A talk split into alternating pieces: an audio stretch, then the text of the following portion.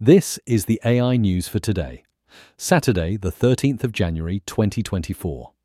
Google has laid off over 1,000 employees from departments including Google Assistant, Pixel hardware, and Nest and Fitbit devices, joining the previous 12,000 job cuts last year, in light of organizational restructuring and stronger competition from companies like Amazon. This move hints at a strategic shift to integrate AI into more of their products, despite facing stiff competition in the AI and hardware markets, notably after the success of Amazon's Alexa. However, predictions suggest these layoffs could lead to Google falling further behind in the industry.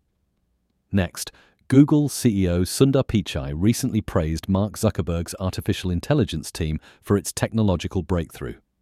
Although Zuckerberg's image has been marred by controversies and acquisitions, his consistent efforts to establish a robust team for technological advancements in fields like AI cannot be overlooked.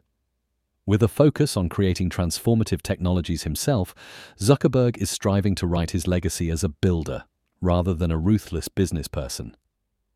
And finally, a fraudulent ad exploiting AI technology recently duped Taylor Swift fans with an illegally created likeness of the singer promoting a giveaway of high end Le Creuset cookware. The ad was removed from Meta's platforms and confirmed as unauthorized by Le Creuset.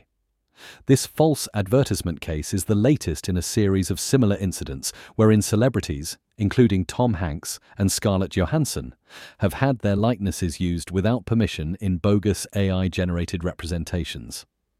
That's all for today. Connect with us at mrc.fm slash AI News and come back tomorrow for more AI news.